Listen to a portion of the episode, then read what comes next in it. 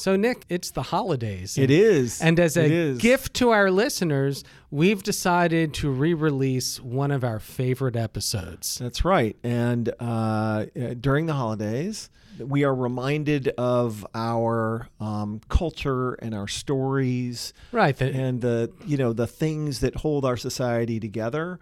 Whether you're a Christian and believe in Christmas, or Jew, take Hanukkah more seriously, or whatever Right. it is, or the variety of other stories that knit together our culture, our traditions, and our society. And so we thought it would be really cool to re release one of our favorite podcasts that was devoted to the power of these narratives and stories. The episode featuring the remarkable historian Yuval Harari and our friend, the uh, Yale neuroscientist Molly Crockett. People loved the episode, and it's festive, I guess. festive. Right. Uh, and that's our that's our gift to everybody. And we wish you all happy holidays. Absolutely. We're so good at doing things that are very selfish while at the same time convincing ourselves that we're doing the most moral possible thing. We'll trickle down a few crumbs from the master's table to get some of them through one or two Christmas shopping seasons. And let's tell them that they can do their taxes on a postcard. Our massive tax cuts provide tremendous relief for the middle class and small business. What people have to recognize is that these stories that are told often are not told because they're true. They're told because they're the most effective way ever devised for elites to continue to gain advantage and uh, keep other folks down.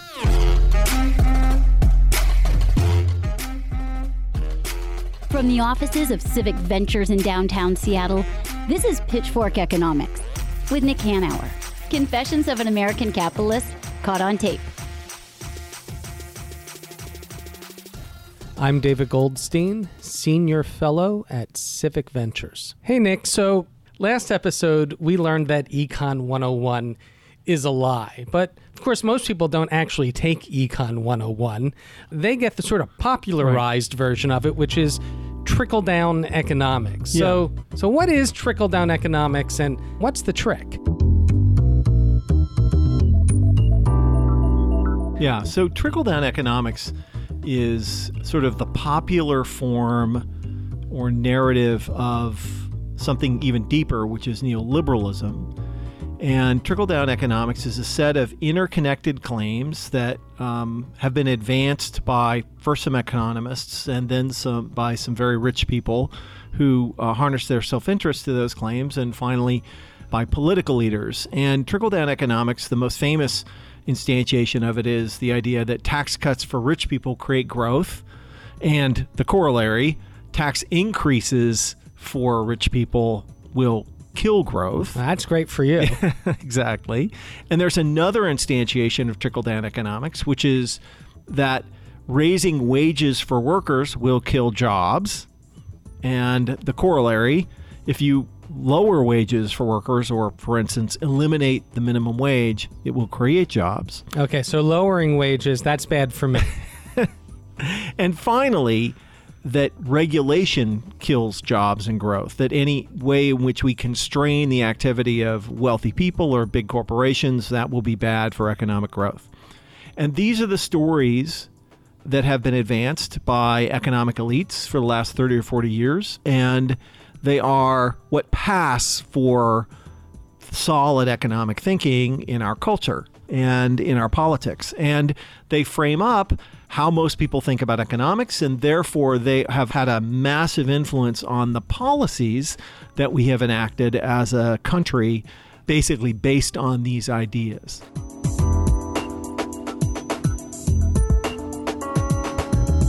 So then, as I understand it, if we cut your taxes, Nick, and we lower my wages and we deregulate all of your companies, it's that all will be good for you. it's going to be good for me. right. yeah. Why? That's some trick. Yeah, it is. It is an amazing trick, and this trick has been used by economic elites as long as there's been capitalism. And the basic trick is, what's good for me is good for you, and what's good for you is bad for you. And if and Man, if- I can't win. yeah, exactly, and I can't lose, and that's the trick in trickle down economics. And that's the last 40 years in a nutshell. Exactly. And a lot of other epochs in human history. The trick in trickle down is getting the broad public to believe that anything that benefits elites is good for the society in general and for less fortunate people in particular. Right. And anything that in any way constrains elites will damage the entire society. Just going to hurt the people we're trying to help. Exactly. You break down trickle down into three categories tax cuts for the rich, wage suppression for everybody else, and deregulation of Yeah. powerful interests. Now, but I'd always understood trickle down is simply the tax cuts part. Yeah, yeah, You know, cut taxes and, and it'll trickle down to me. That's the most well understood form is tax cuts for rich people will trickle down to workers and wages and you saw that claim used pervasively, extensively, criminally in the tax fight that we had when the Republicans pushed through this giant $1.5 trillion tax cut for rich people and sold it as a thing that would create more jobs and higher wages for poor people. My administration is working every day to lift the burdens on our companies and on our workers so that you can thrive, compete, and grow. And at the very center of that plan is a giant, beautiful, massive, the biggest ever in our country tax cut. consider how interesting it is, how necessary those folks thought it was to make the argument that the point of the tax cuts was not to enrich the rich. Right, that was not an argument no, they no, made. no. They did It's- not say I'm supposed to get it a will- four thousand dollar raise. Exactly. My. Council of Economic Advisors estimates that this change, along with a lower business tax rate, would likely give the typical American household around a $4,000 pay raise. And that's money that'll be spent in our economy. it was super important to them to make that the anchor pitch of the tax cuts. And so trickle down economics always takes this same form. And so on the issue of wages, it is expressed in that very way.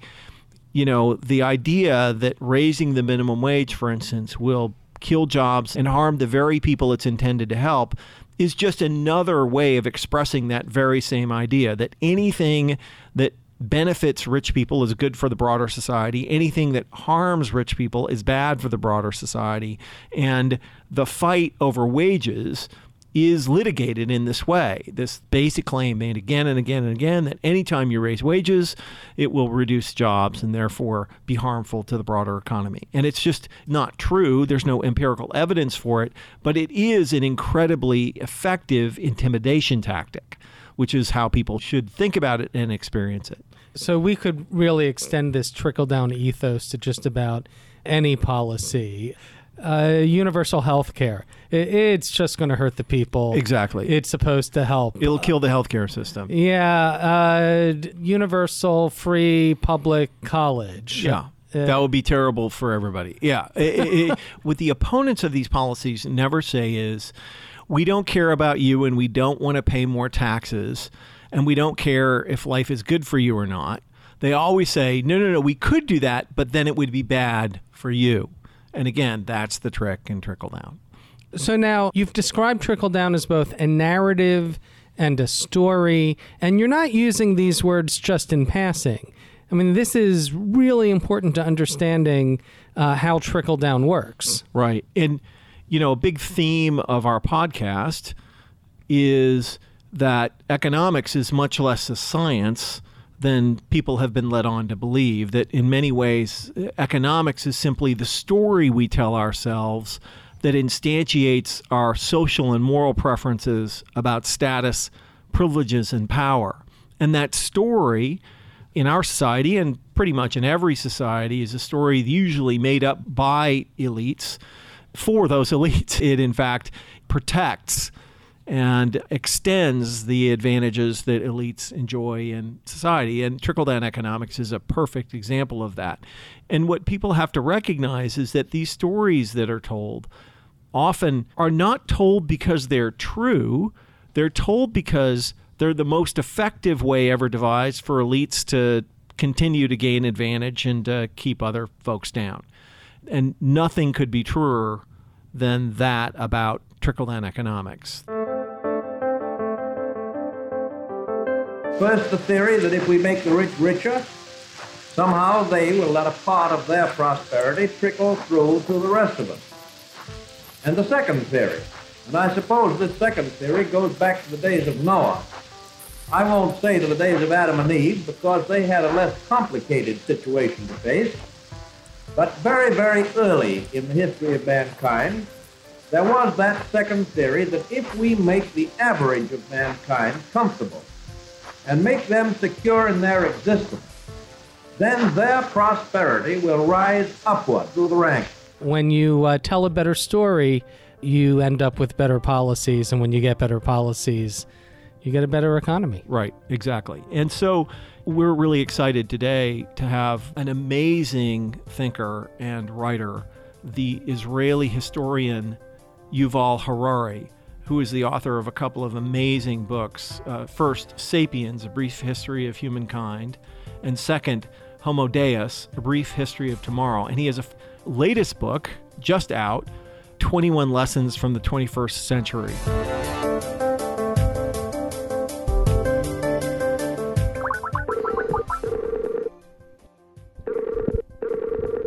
Dr. Harari, how are you? Uh, I'm fine, thank you. You have been very busy. Uh, yes, too busy, I think. Dr. Harari, as you may know, we're in the social change business, and uh, particularly around economic policy and economic ideas. And your first book, Sapiens, had a huge impact on our thinking, and in particular, the way in which you your historical perspective informs both how human beings, uh, you know, why we are different from other creatures, and how we have evolved using um, our, you know, a culture created by shared stories, intersubjective realities, and and um, imagined orders has enormous explanatory power. And uh, we would love for you to just talk about that a little bit. Yeah, I, I would be happy to. Um, so, well, where do we start?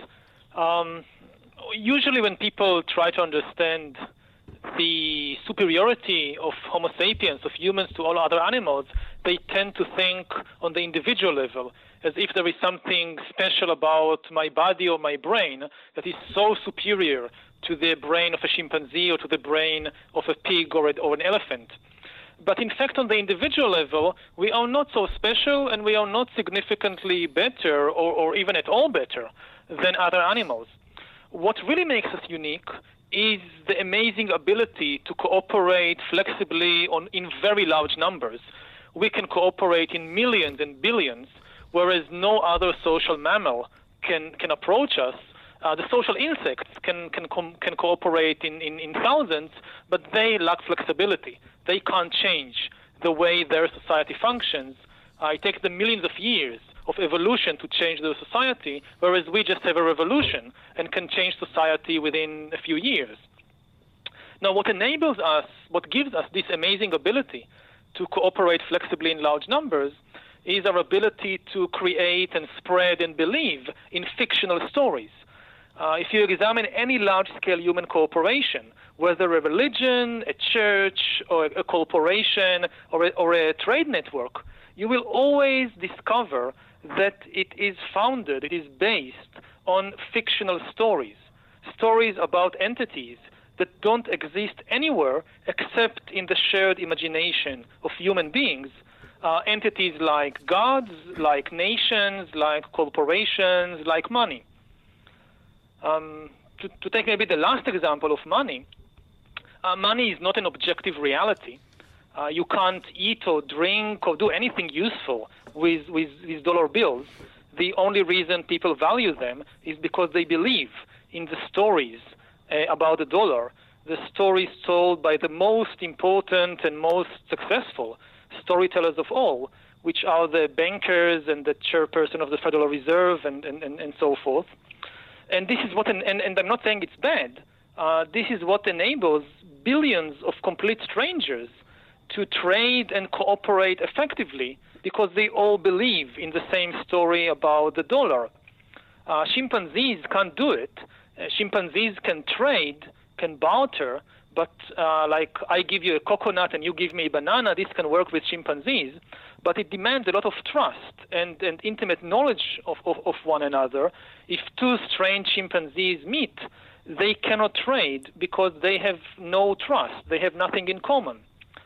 But if now I go halfway around the world and meet a complete stranger, because we both trust in the story of the dollar, uh, we can trade Yeah. and, and we can cooperate. which is just a it's a it's a remarkable thing and you know one of the really amazing uh, ways in which you explained this so effectively in your first book was uh, was uh, uh, uh, raising uh, uh, just uh, reminding us that we've always had these stories uh, and the code of Hammurabi being one of the one of the best examples uh, from er, from you know earlier human civilizations and how that story was both fictional uh, but but accepted as essentially objective reality by those but by the people of that time and and valued and and put placed values in all the elements in society in a in a in a pretty prescribed way and and we look back at that story and read it and think oh, well these things are insane and ridiculous but it, it is insane and ridiculous to, to, to, to value a woman's life at 30 shekels or whatever it was. Uh, but we do exactly the same thing today. I mean, the, the, you know, our economy is constructed in precisely the same way and saying that uh, a, a, um, a person who works in a restaurant in the United States of America is simply worth $2.13 plus tips is no less arbitrary than calling a woman's life worth 30 shekels. And and that is you know kind of re- for was for us a really remarkable and powerful realization. Yeah, of course, you know, the, the underlying story today is that we didn't decide that this person is worth $2. It's market forces Precisely. that decided it. And market forces are objective and natural, and they are not a fictional story. But it, it's obvious that uh, the story of the free market is also just a story. Yes. In reality, there is never such a thing as a completely free market. If you try to create like the utopian free market, a market which in which there are no regulations, in which everything can be bought and sold, and it's market forces that determine the value of everything, then this market will very quickly collapse because one of the things you can buy and sell on such a free market is the courts. Why, why, why make an exception for the courts? This is also something, this is also a commodity. So if I'm richer, I can pay the judge. If we have a, a disagreement about a contract, I can have, I can pay the judge. And you know, it's a free market. Right. So whoever pays the highest price, and what is the price of, of, of ruling in my favor? Wonderful. But very soon, trust will collapse, and Yeah. you will not have any market at all. So unless the market is backed by some other institutions, it cannot function. So the idea that no, the markets are completely objective, they determine in a natural way, irrespective of human beliefs, what is the value of everything. This is just another fiction. yes and and what, again one of the one of the really profound insights for me anyway was I think you called it the uh, the iron law of history that uh, these stories are always anchored by one of two claims either God says or it's a law of nature Yes, these are two main main options. Yeah. It's either God said it, or, or this is this is how nature functions. yes And in, in most cases, uh, when, if you find references to nature in a book of, of law and not of biology, uh, most of the time it is not nature, it is culture. It's just people don't, don't want to admit that this is a cultural fabrication, so they say, no, it's a natural law. Yeah, and and and that one graph in that one book explained for me the prior 10 years of frustration that I've had like so we have been litigating among other things the minimum wage and mm-hmm. the thousands of emails, hate hate mail, tweets, Facebook postings that I've gotten from people who say things like, "Look, you you simply don't n- understand the law of supply and demand. That if wages go up, and uh, you know, uh, if uh, uh, jobs will go down."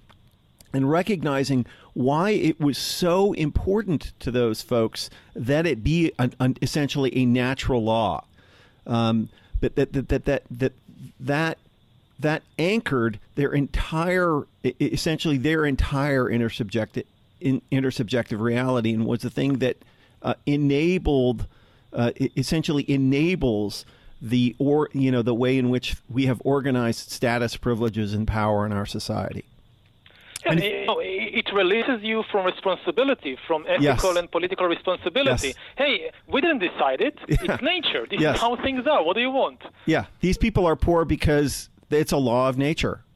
You know, Yeah. we I had nothing to do with it. Super, it's super fascinating.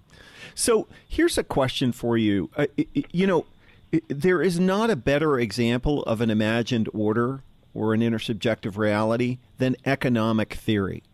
It is it- it is a construct created mostly for and by elites to enforce status relationships that the society prefers. But there is part of economics which is truly scientific, and I often struggle to distinguish between the the, the, the, the part of economics which is an imagined order, mm-hmm. essentially just a way to a story we tell ourselves to enforce status constructs, and the the actual science part of economics, which I think is a is a much it is a much less important part, but but a part nonetheless. Have you ever considered that distinction? Um, well, obviously there are many, many facts which are which are true, which are objectively true, and they are not some kind of intersubjective construct. if you, you start with, you know, you just count how how much wheat a particular field or a particular country produced last year, then there are objective facts there. Correct. Uh, but as you move from the realm of, of counting wheat to the realm of explaining the laws of economics and how, how everything functions and where value comes from and so forth, then you uh, gradually enter the realm, the intersubjective realm, in which the imagination and fiction plays a more and more important uh, part. I would emphasize, however, that there is nothing wrong with fictions and stories and so forth. You can't organize any large scale human system uh, without it. You can't, I don't know, you can't play basketball unless Right. you have 10 people agreeing on laws which are completely imaginary. They don't come from physics or biology. We invented them. You can't similarly have a trade network unless you agree on some rules and laws, and most of these rules and laws, of course, are invented uh, by human beings. Yes. One of the reasons we're such huge fans is that your historical perspective on this gives somebody like me the confidence that these fictions can and should be changed over time to improve the way in which they affect people's lives. Yeah, and they have changed. I mean, Yeah. you look, I don't know, a century ago, two centuries ago. So you go to 19th century England, and you have all these arguments about, about again, nature, that people say it's not good to have eight-year-old kids working in coal mines. And people would come and say, well, this is the law of supply of demand. This is done by nature. You can't change it. If you now have a regulation that eight-year-old kids cannot work in coal mines, then the French will will do it, and we will be left behind. So we must do it. And this was a very forceful argument. But eventually, uh, child labor was uh, uh, was abolished, and everybody now look back and say, "Hey, it was actually a great idea Yes. to send the kids to school and not to the coal mines. It actually encouraged." Economic uh, Right. uh, economic growth because they started inventing and doing all kinds of things that they couldn't if they just uh, uh, stayed in the coal mine. Yeah. Today, you know, we're told that uh, we can't we can't raise taxes on corporations or the rich because that would uh, destroy growth and kill jobs. But if we tell a different story, a different a different shared mythology, uh, we can change uh, uh, th- that um, uh, that imagined order, right? There is always a tension between the stories people tell and what is actually happening. So you have the priest coming and saying, "Okay, if we dance this rain dance, there will be rain," and he manages to convince everybody, and they dance the rain dance, and there is no rain. So eventually, you do have to confront reality and not every story about the, the, the economy or the social system will, will, will actually work. Yeah. But it is very important to realize that we are not dealing here with natural laws. So we need to have a discussion about what, what, what kind of economic system to have, how, whether to raise taxes on the rich, for example. But this discussion should be based on the understanding that these are not natural laws. There is no law of nature which says you cannot tax the rich. All these things, they are human decisions. You can make very wrong decisions. We do have a lot of examples of people trying to do an economic revolution and destroying the economy. If you look, I don't know, at Venezuela recently, or what is now happening yes. in Turkey. So it's very dangerous just to think, okay, let's just change the narrative and do what we want. There is still reality out there. But we should also be aware of the opposite view that you cannot change anything because nature decreed that the way things are is natural, and any attempt to change even a little thing will break the law of, of nature and everything will collapse. Right. Well, I think one of the most profound things that you explained to me in uh, *Sapiens* was when you you said that capitalism was based on faith in an imaginary future that is always bigger and more prosperous than the present. Yes. Um, what happens when we stop believing? If we stop believing, we are not yet there. Uh, if we stop believing, everything will collapse. Because most, actually, even today, most of the money that exists today in the world is credit. And credit is, in fact, belief that the future will be better.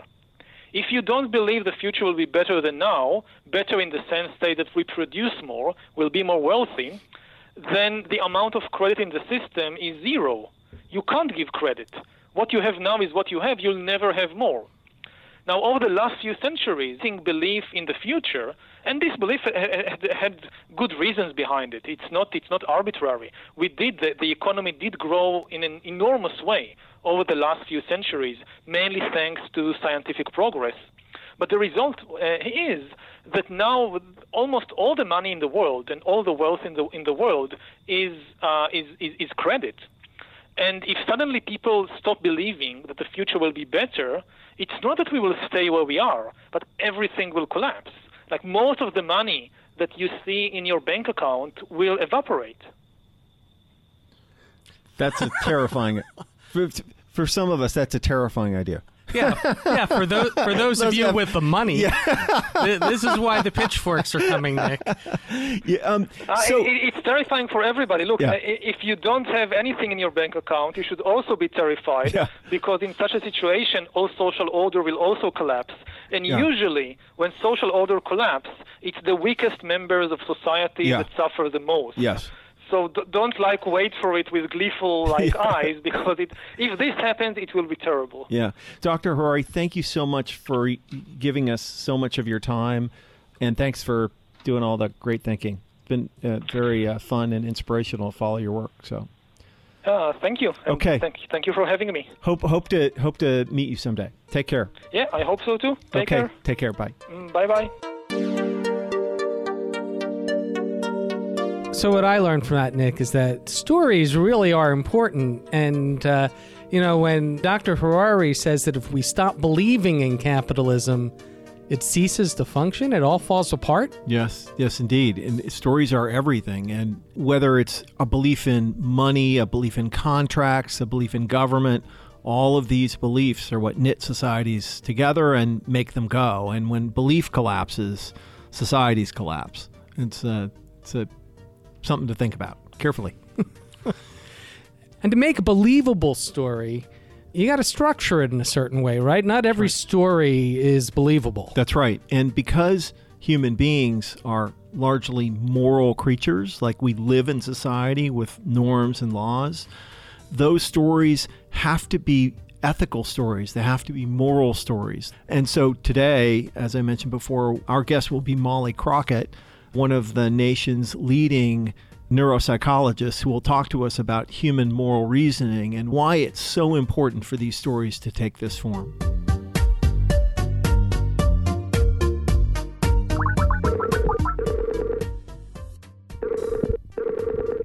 I'm Dr. Molly Crockett, and I am an assistant professor of psychology at Yale University. And I have a lab where we study human morality in the lab and also out in the wild. And we're interested in understanding how we make decisions that affect ourselves and other people, how we judge the behavior of others, and what kinds of stories we tell ourselves about why we do the, the things that we do. Great. So cool.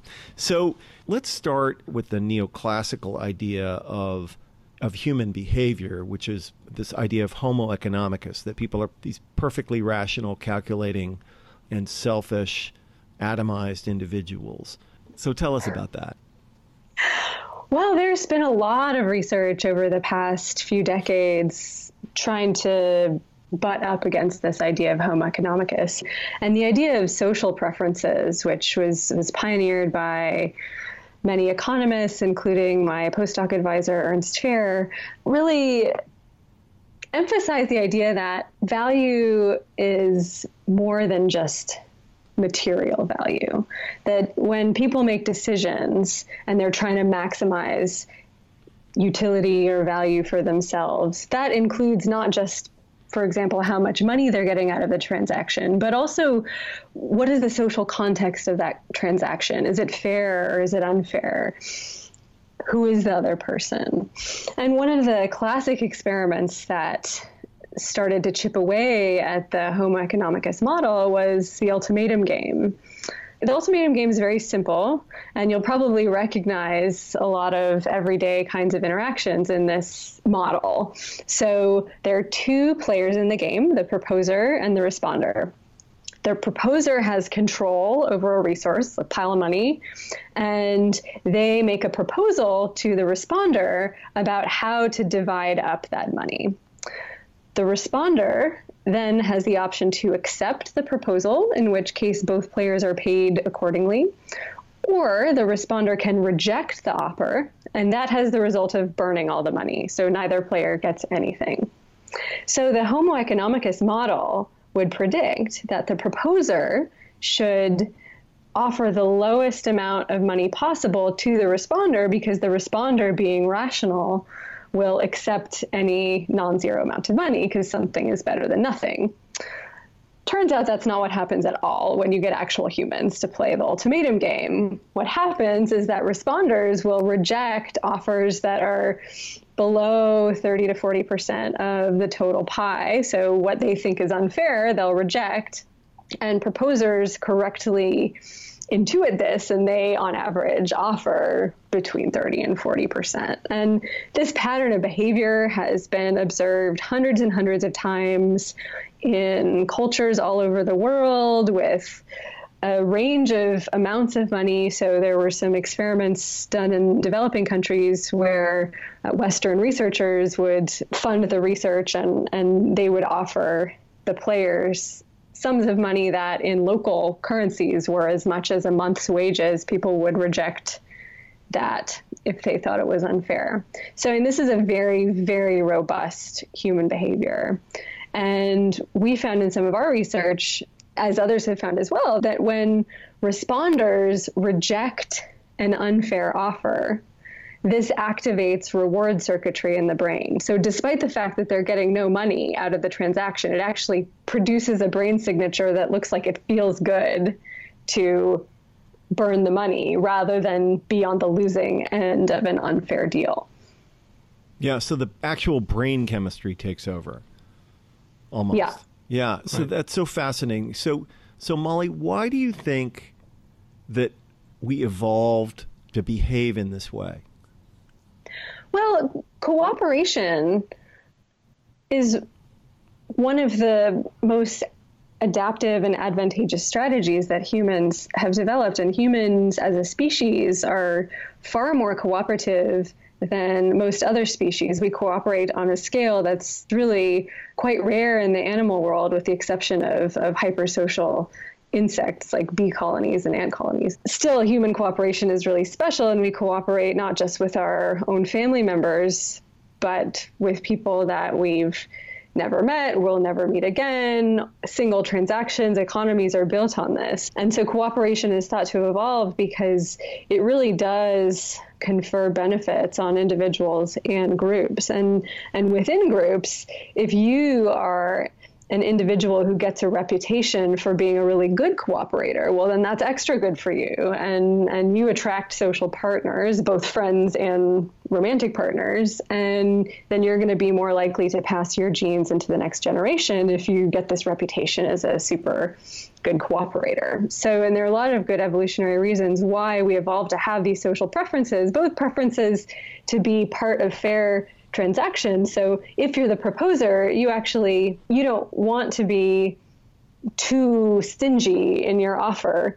Um, even in a case where you're deciding whether to share resources with another person and they actually don't have the power to burn the money, so this would be called a dictator game. Even in the dictator game, when it's a totally unilateral transaction, people will share 20% of the pie when they totally don't have to, but we think that, that people do because it's distasteful to be unfair when it benefits yourself. It's more distasteful to be on the losing end of an unfair deal. But humans have both what we call advantageous inequality aversion and disadvantageous inequality aversion, which are sort of fancy ways of saying we don't like being on the the unbalanced end of an unfair deal, whether it's advantageous or disadvantageous. But if we had to choose, we would prefer to be on top than on the bottom. Wow. So let's turn to some of the stories that we tell ourselves, the ways in which we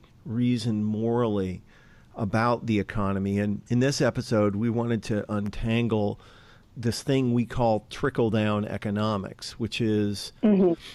broadly speaking, a set of arguments about or explanations about how the economy works. You know, tax cuts for rich people create growth and wage increases for poor people, or the converse being uh, tax increases on rich people will kill jobs for poor people.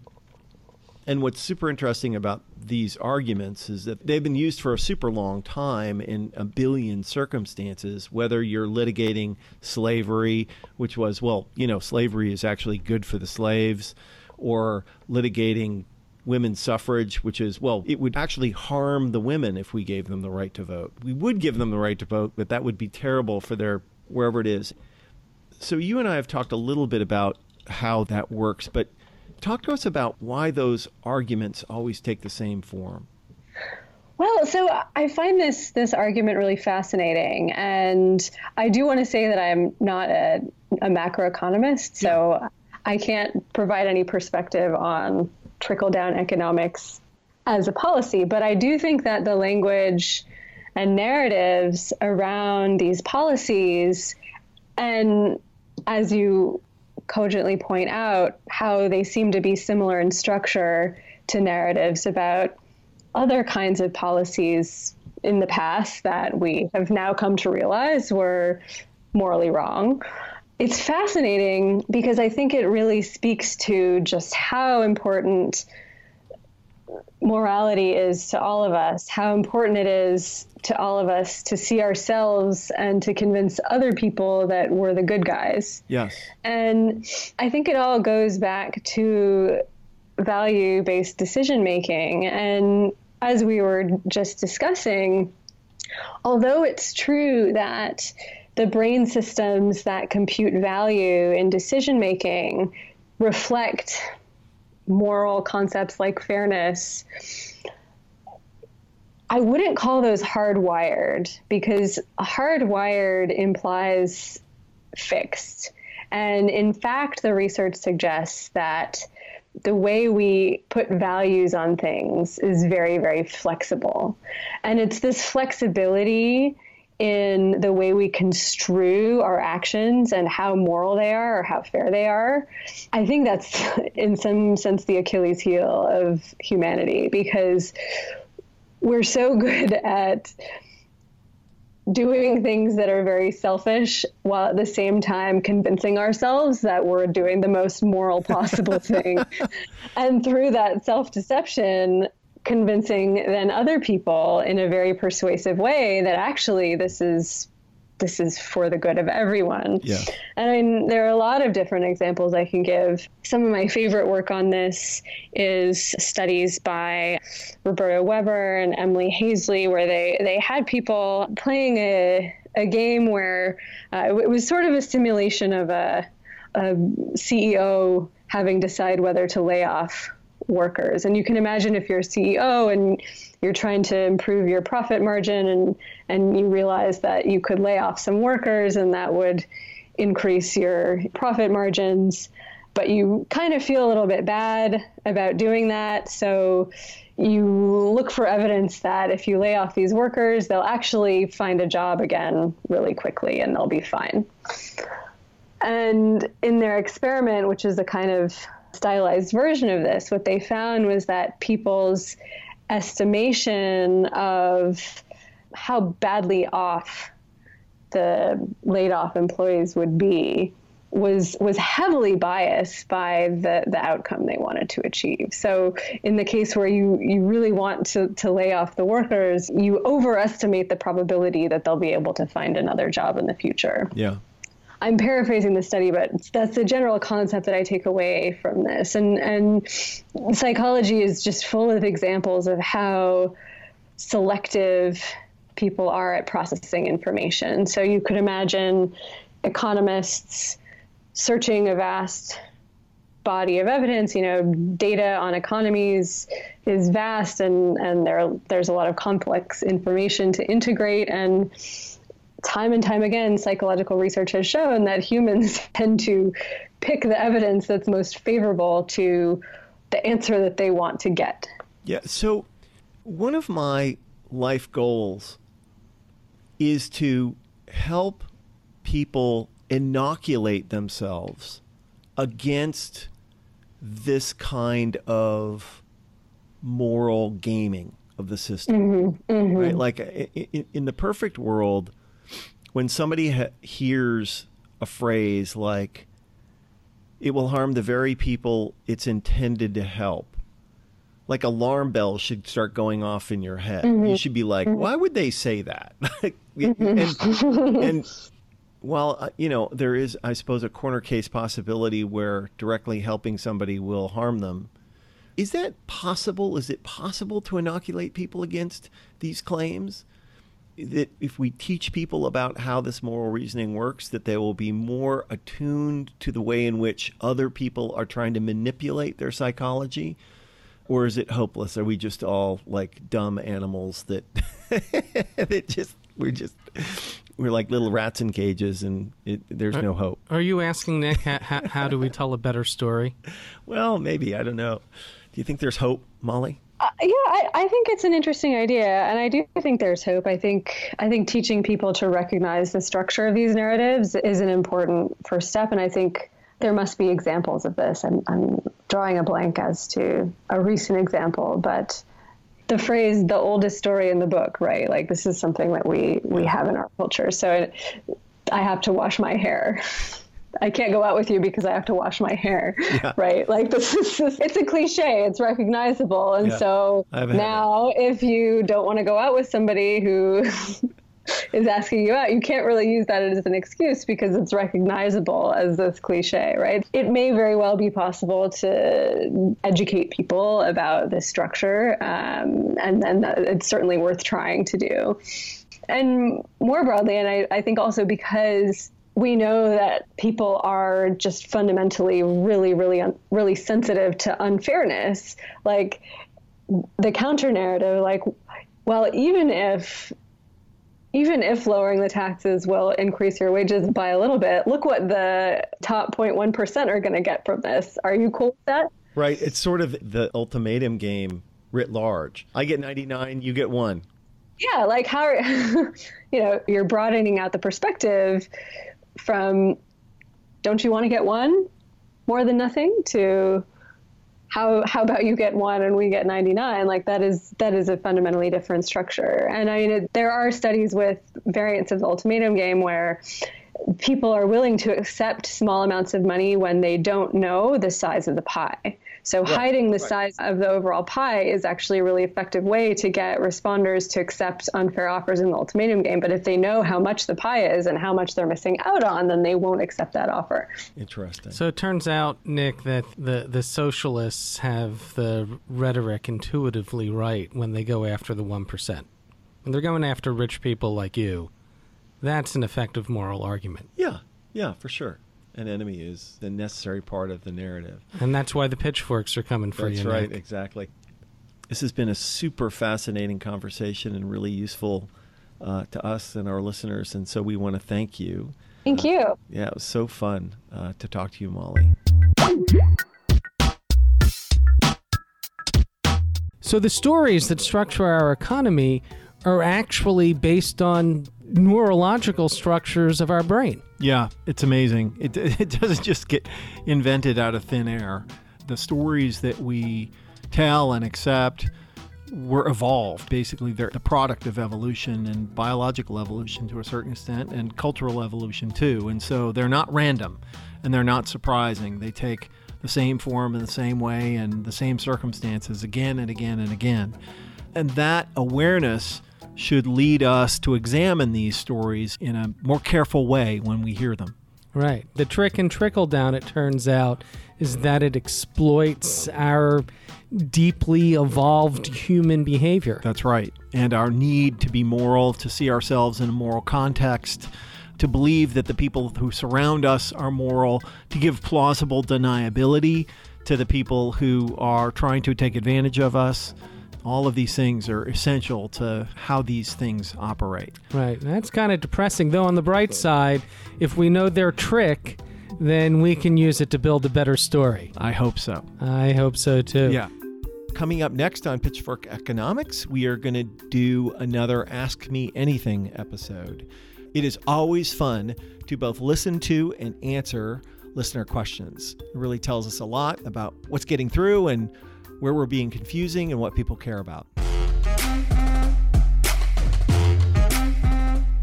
Pitchfork Economics is produced by Civic Ventures. The magic happens in Seattle in partnership with the Young Turks Network. If you like the show, make sure to subscribe, rate, and review us wherever you get your podcasts. Find us on Twitter and Facebook at Civic Action and Nick Hanauer, Follow our writing on Medium at Civic Skunkworks and peek behind the podcast scenes on Instagram at Pitchfork Economics. As always, from our team at Civic Ventures, thanks for listening. See you next week.